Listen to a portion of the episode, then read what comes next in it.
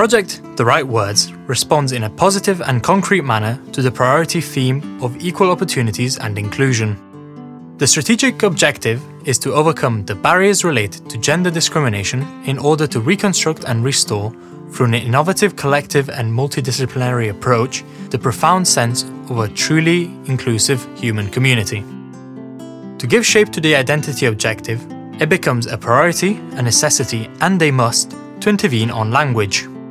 Everything, in fact, acquires meaning through the words, the individual words that one chooses to describe and narrate everything, including the sphere related to the world of women.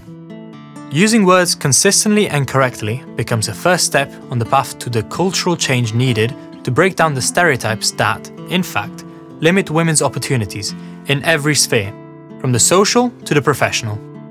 Friuli Venezia Giulia and Slovenia tell their stories in this project, in which words become the protagonists to show how gender issues characterize social and cultural contexts in different ways.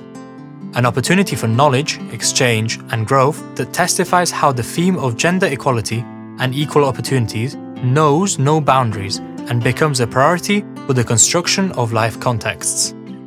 Four words for each of the four investigated areas communication, work life balance, negotiation, and health.